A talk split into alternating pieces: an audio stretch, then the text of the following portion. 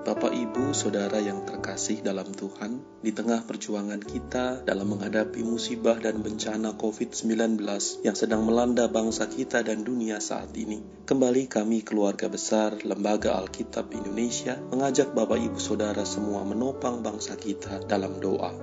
Mari kita berdoa. Allah kehidupan, pemberi harapan. Di tengah perjuangan kami menghadapi bencana wabah COVID-19 ini, kami tiada henti menaikkan permohonan dan ungkapan syukur kami kepadamu. Syukur kami naikkan kepadamu, karena selama tiga hari terakhir kami mendengar dan menyaksikan bahwa jumlah pasien yang telah sembuh beranjak lebih banyak daripada jumlah mereka yang menjadi korban meninggal dunia akibat penyakit ini.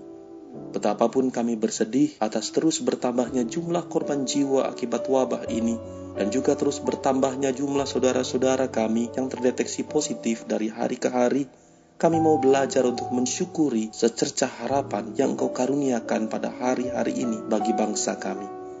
Bertambahnya saudara-saudara kami yang disembuhkan dari penyakit ini, kiranya menjadi penyemangat dan keyakinan bagi kami bahwa kapasitas layanan kesehatan dan kemampuan tenaga medis bangsa kami semakin membaik dari waktu ke waktu.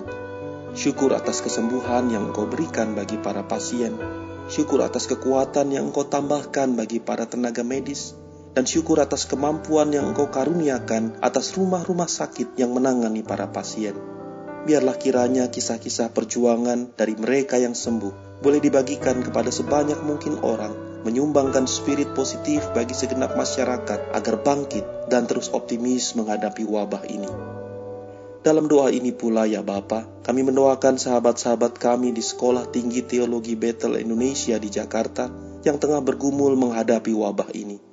Secara khusus oleh karena beberapa mahasiswanya yang positif terinfeksi COVID-19. Ya Bapa, kami membawa mereka dalam doa dan dalam hati serta pengharapan kami. Bagi para mahasiswa yang saat ini harus menjalani perawatan khusus oleh karena sakitnya, Tuhan kiranya memberikan kekuatan baik dalam fisik maupun dalam hati dan jiwa mereka. Tenangkanlah batin mereka, kuatkanlah iman mereka, dan mampukanlah tubuh mereka untuk berjuang mengatasi pergumulan ini. Taruhlah pengharapan dalam satu persatu hati dan pikiran mereka untuk dapat pulih dan sembuh.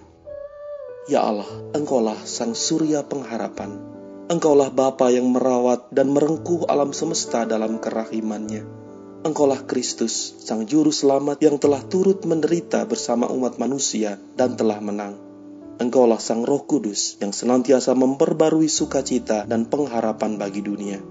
Di dalam belas kasihan anakmu, Tuhan Yesus, kami berdoa. Amin.